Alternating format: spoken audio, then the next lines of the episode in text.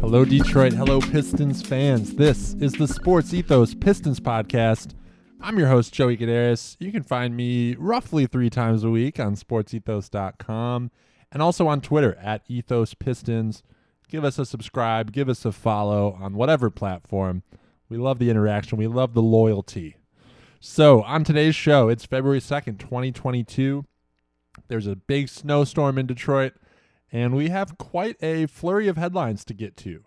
First and foremost, we have some acknowledgement from the NBA that the Pistons have some young guys, some rising stars worth noting. That all three, Cade Cunningham, Saddiq Bey, and Isaiah Stewart, were named to the Rising Stars Challenge as part of NBA All Star Weekend. Just, you know, very exciting to get that acknowledgement, to get those accolades. Um, it's going to be a very interesting Rising Stars Challenge. I'm very curious how it's going to play out. I think this is a new format for this year, like a mini four on four tournament with all of the best first and second year players in the league and four G League guys, which is a unexpected inclusion, but pretty cool. Also, in terms of the accolades that the Pistons are receiving, Cade Cunningham really rising. His stature in the league is growing, and he was named the January Eastern Conference Rookie of the Month, his first such distinction. And at the same time, he ascends to the top of the Kia rookie ladder on NBA.com. It's sort of the official power ranking of rookies in the NBA. Obviously, this is all this is all very good. this is all sort of hinting at an ascending candidacy for the Rookie of the Year award that I wouldn't say Cade has locked up necessarily. If it were to end today, I still think Evan Mobley probably takes the award. You know, this is Cade's first time atop the ladder, but Evan has been atop the Kia rookie ladder for several weeks at several different points in the season. Um, for those wondering why I'm saying Kia rookie ladder, it's an official sort of power ranking kept over on NBA.com.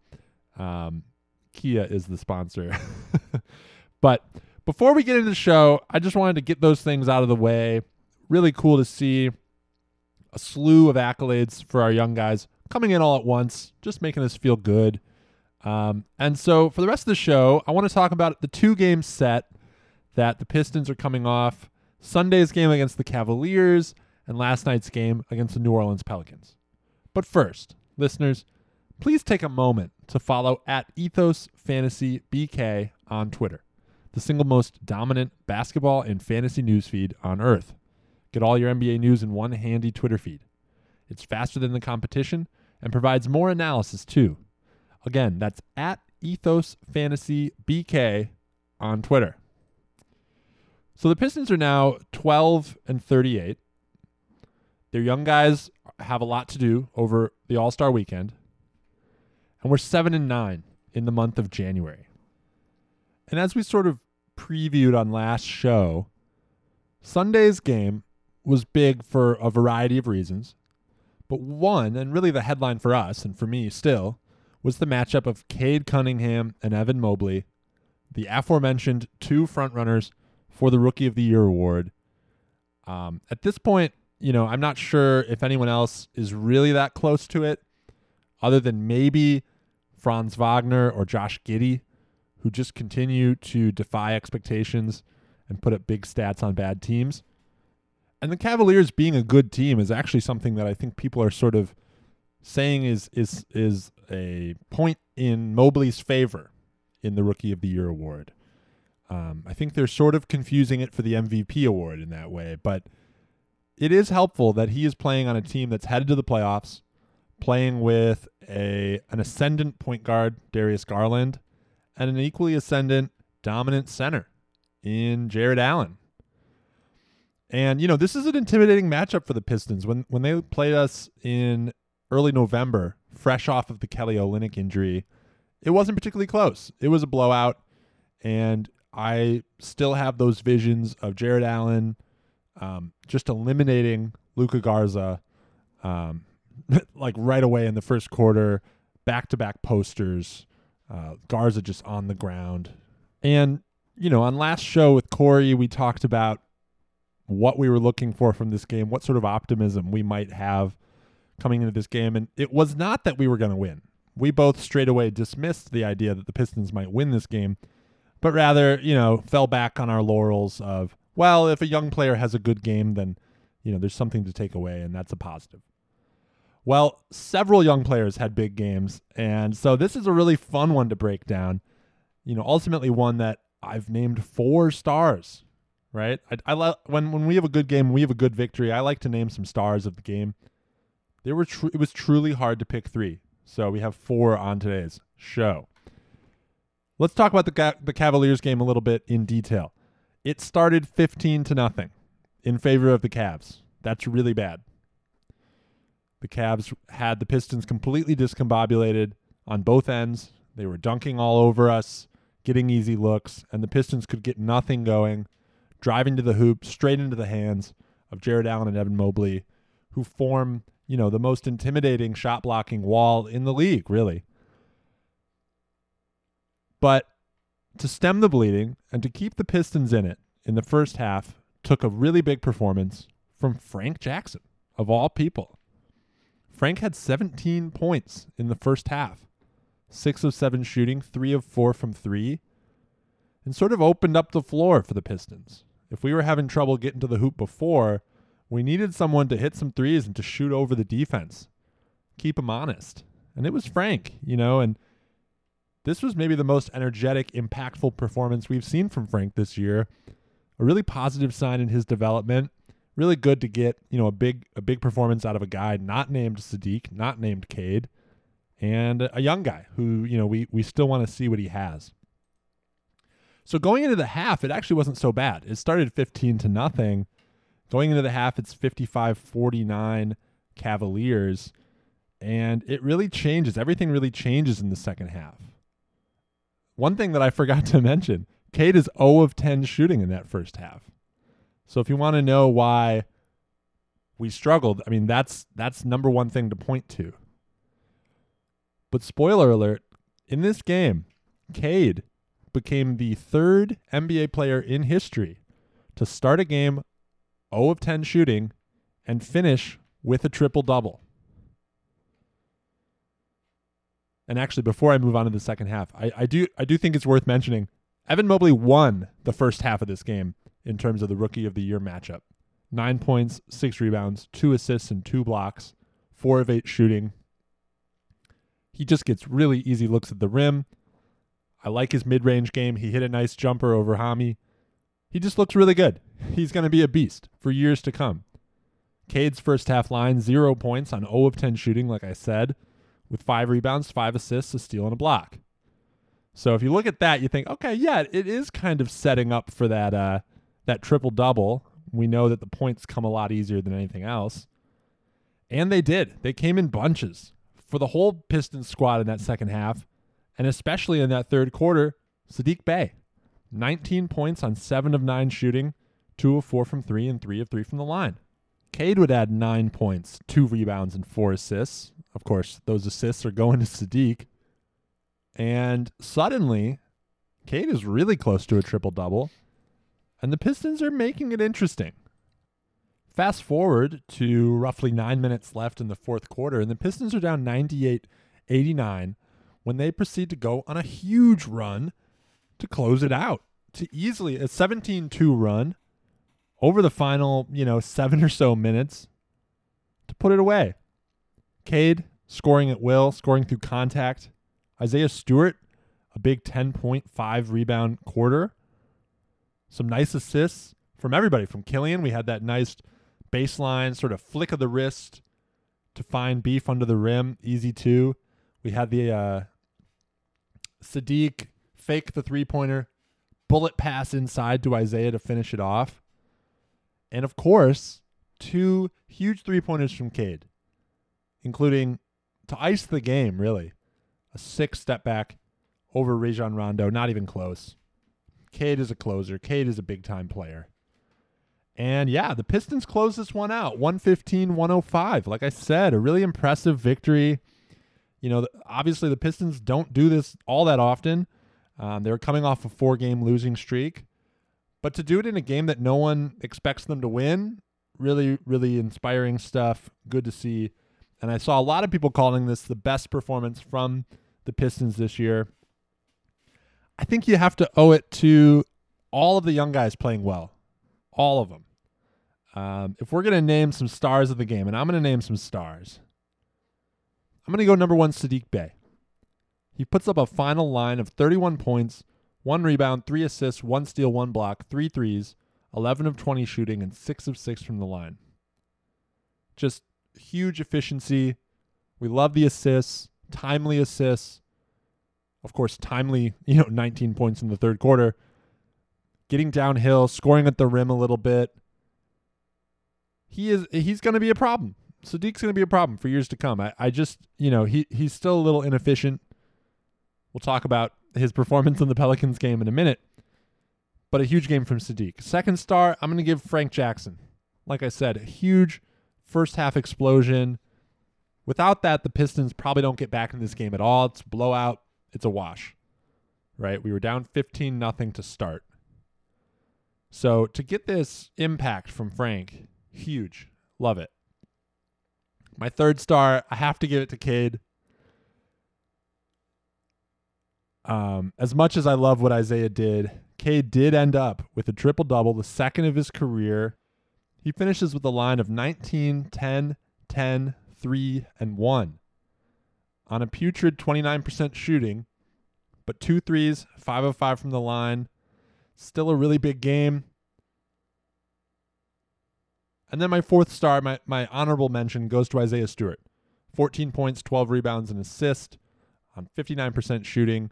Just a really effective fourth quarter. Like I said, 10 points and five boards in the quarter to help the Pistons close it out. And, you know, I think overall, we were scared coming into this game about the length that the Cavaliers bring, right? That front court of Jarrett Allen and Evan Mobley is scary. And they're a shot blocking menace, right? Mobley, three blocks in this game. He finished with 18 points, nine rebounds, two assists, and three blocks but four of nine from the free throw line. And Jarrett Allen, 15 points, nine rebounds, three assists, and two blocks. Notably, Jarrett Allen shot 37% in this game. He is one of the most efficient players in the NBA. So for a team without a big man to keep Jarrett Allen from shooting over, you know, 40% is pretty impressive stuff. And I really think it just came down to how the Pistons ran their defense in this one. Um, I'm not a, I'm not an analyst. I don't have a, an incredibly nuanced take on this, but you know the Pistons ran a zone in this game, and as a viewer, I love seeing Cade Cunningham sit in the middle of that zone. Killian will do it too when they, when they run a zone with the second unit, and everybody's switching everything. Right, Cade is switching on to Evan Mobley, onto Jarrett Allen when it's appropriate. Right, when they're in the vicinity. Cade is running around. He's he's offering help on like every possession, you know?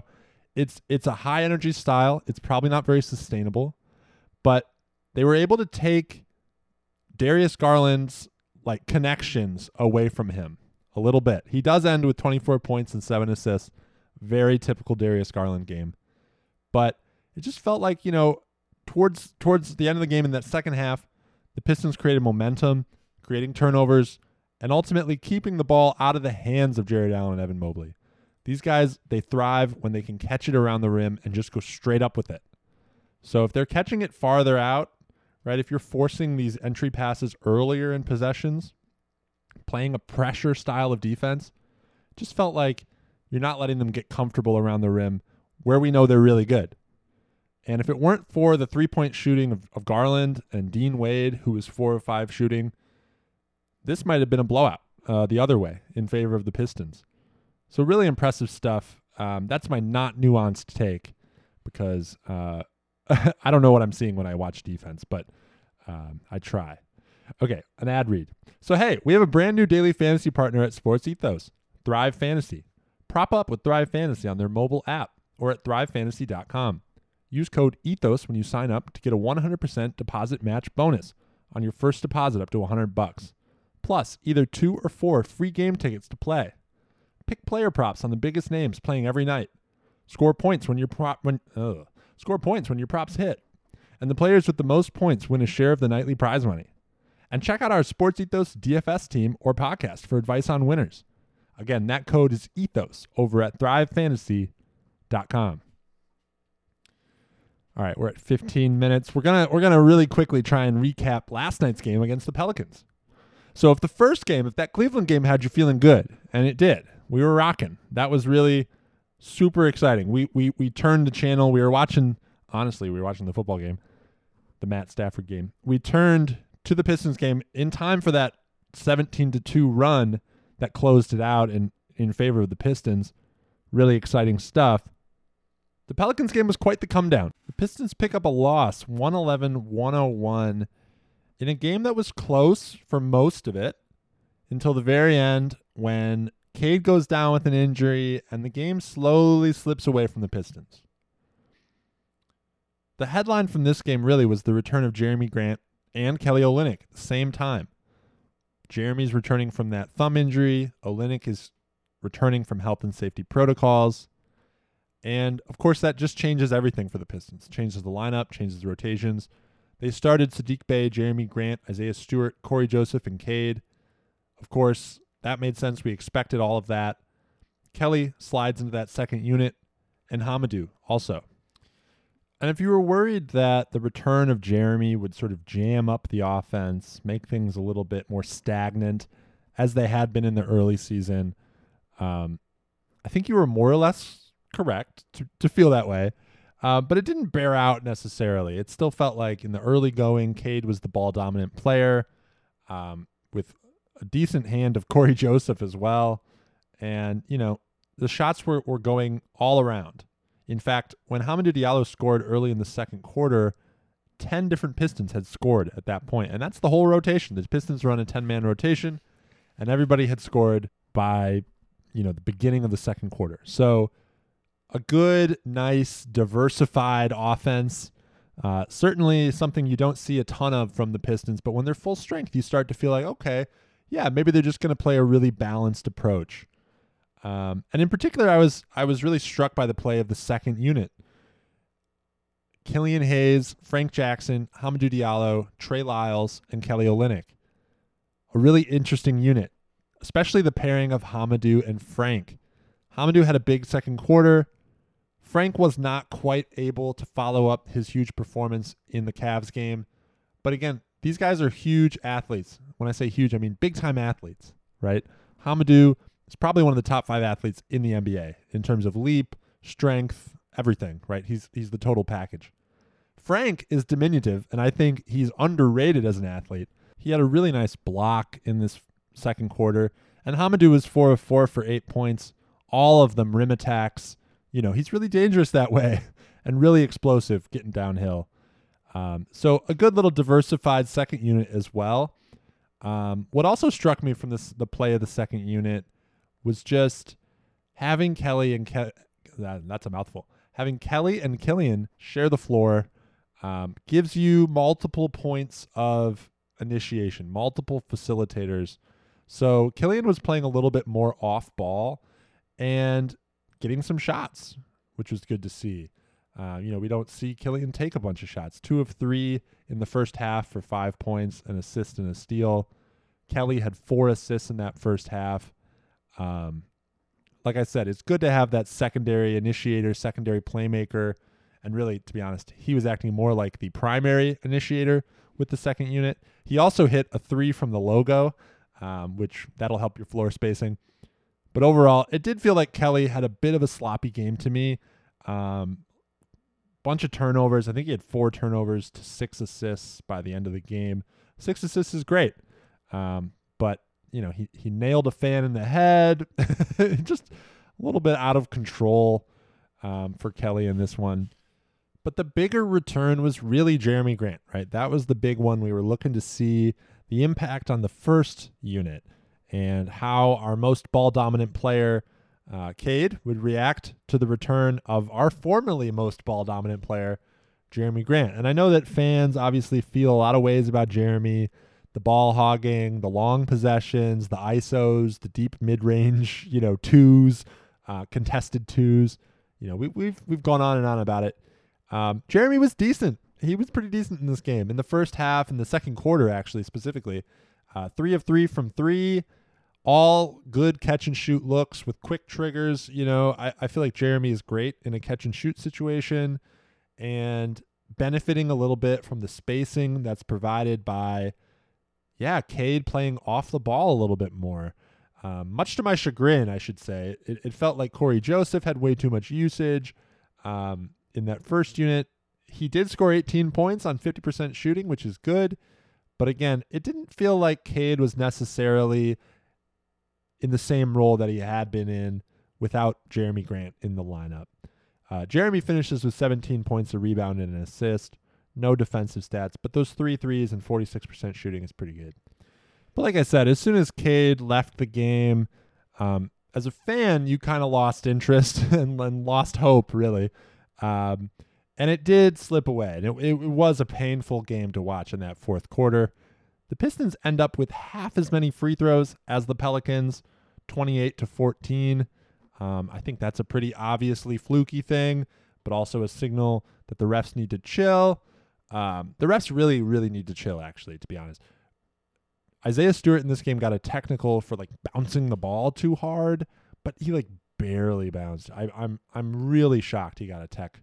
Uh, well, I'm not shocked. I'm not shocked he got a tech because the refs are um, out of control. But it is shocking. It is not right. It is not just. And then in the end of the game, I again I don't have a ton of uh, complaints about this. Jer- uh, not Jerami. Brandon Ingram of the Pelicans is ejected for blocking a Frank Jackson shot and then sort of taunting, doing like a flex and a scream um, over Frank as he lays on the floor. It was certainly a little bit demonstrative, and it's certainly something that the refs are going to, you know, tee you up for. Uh, it was Ingram's second foul, second technical foul, so he gets thrown out of the game at that point. But lately, it just feels like the refs, you know, they've thrown Cade out of a game recently, uh, twice essentially with the foul out option as well. It just feels like the refs have too much power, man. They're they're just throwing guys out of games. You know, the stars of teams are getting thrown out um, for for celebrating, for taunting. Um, there just needs to be another solution, right? I, I understand you can't do that. We don't want guys doing that on every play. If it's legal, it could become you know rampant. But there's got to be another solution other than throwing guys out of the game. Um, so that's that's my two cents on us losing this one. It's the ref's fault.